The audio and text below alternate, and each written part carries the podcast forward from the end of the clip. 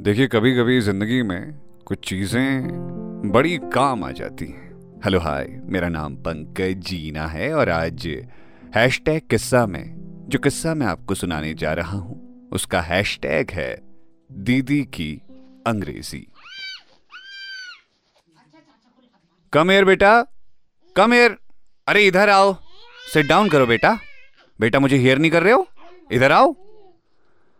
हमारी दीदी पर अंग्रेज़ी का भूत कुछ ऐसे चढ़ा है, जैसे एक जमाने में लोगों पर क्रिकेट का भूत चढ़ता था। दीदी खुद तो हिंदी मीडियम वाले, शुद्ध हिंदी बाजी स्कूल से पढ़ी है, लेकिन उसका एक ही सपना है। उसका लड़का अंग्रेज़ी बोले। ऐसी अंग्रेज़ी जिसे सुनकर अंग्रेज़ भी शर्मा जाए, जो बेहतर हो अंग्रेज़ों के पूरे खानदान से। दरअसल ये गलती दीदी की नहीं है। कि उसे अंग्रेज़ी से इतना प्यार है। इसके पीछे की वजह है हमारे मोहल्ले के पिगलू अंकल। पिगलू अंकल कभी किसी जमाने में लोगों के आगे अंग्रेज़ी में बात किया करते थे। लोग उनकी मज़ाक वाली बातों को भी तब सीरियसली लिया करते थे। दीदी उन दिनों छोटी थी और उसके सर पर यह बात सवार हो गई कि अगर उसने अंग्रेज़ी सीख ली तो दुनिया उसे सलाम करेगी।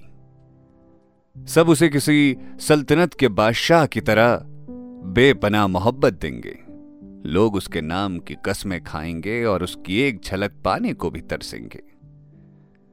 हिंदी मीडियम के आम स्कूलों की तरह उसकी पढ़ाई भी एक ऐसे ही आम स्कूल से हुई।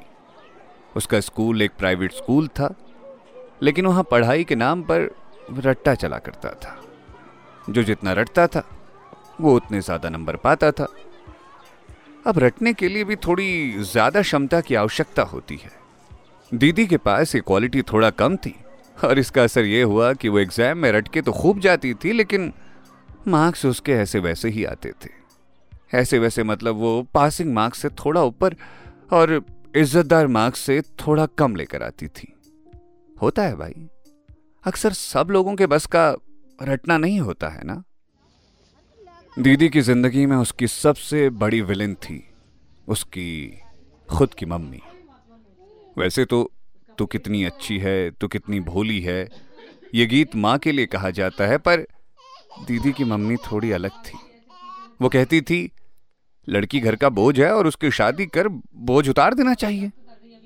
जब आठवीं के बाद दीदी ने आगे पढ़ने की इजाज़त मांगी, उसकी मम्मी साफ़ मुकर गई। उन्होंने कह दिया, देखो महँगाई बहुत बढ़ गई है। मैं मेकअप नहीं करती, घर में खाने की कमी है और तुम हो कि पढ़ना चाहती हो? दरअसल दीदी की मम्मी को लगता था, लड़कियाँ थोड़ा ज़्यादा पढ़ लें तो वो बिगड़ जाती हैं। अब यार, सबकी सोच को तो नहीं बदला जा सकता ना? तो ताई जी का एक तरफ़ गुस्सा था और दूसरी तरफ़ दीदी की जिद की नहीं, पढ़ना तो है ही यार, चाहे कैसे भी हो।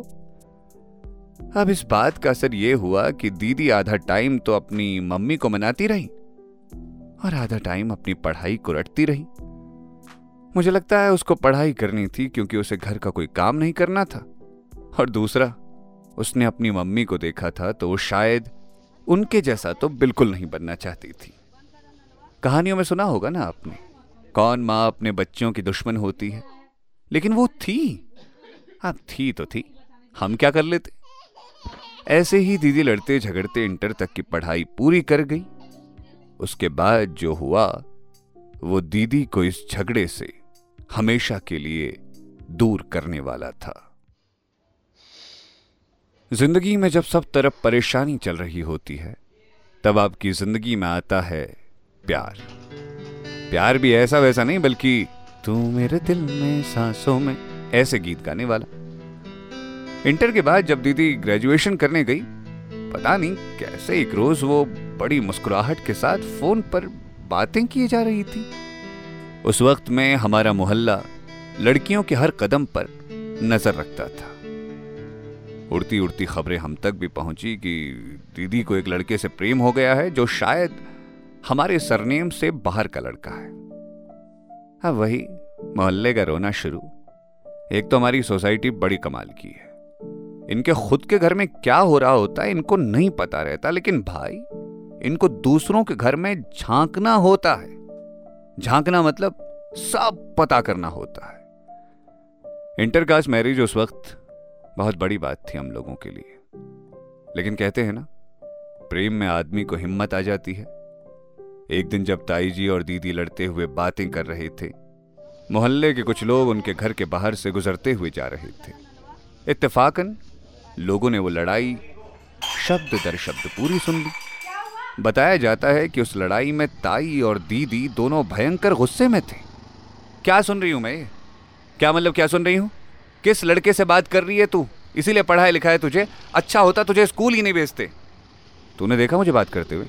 अगर नहीं तो फिर why you doing such type of things अब अंग्रेज़ी सुनकर ताई अचकचा गई और वो शांत हो गई।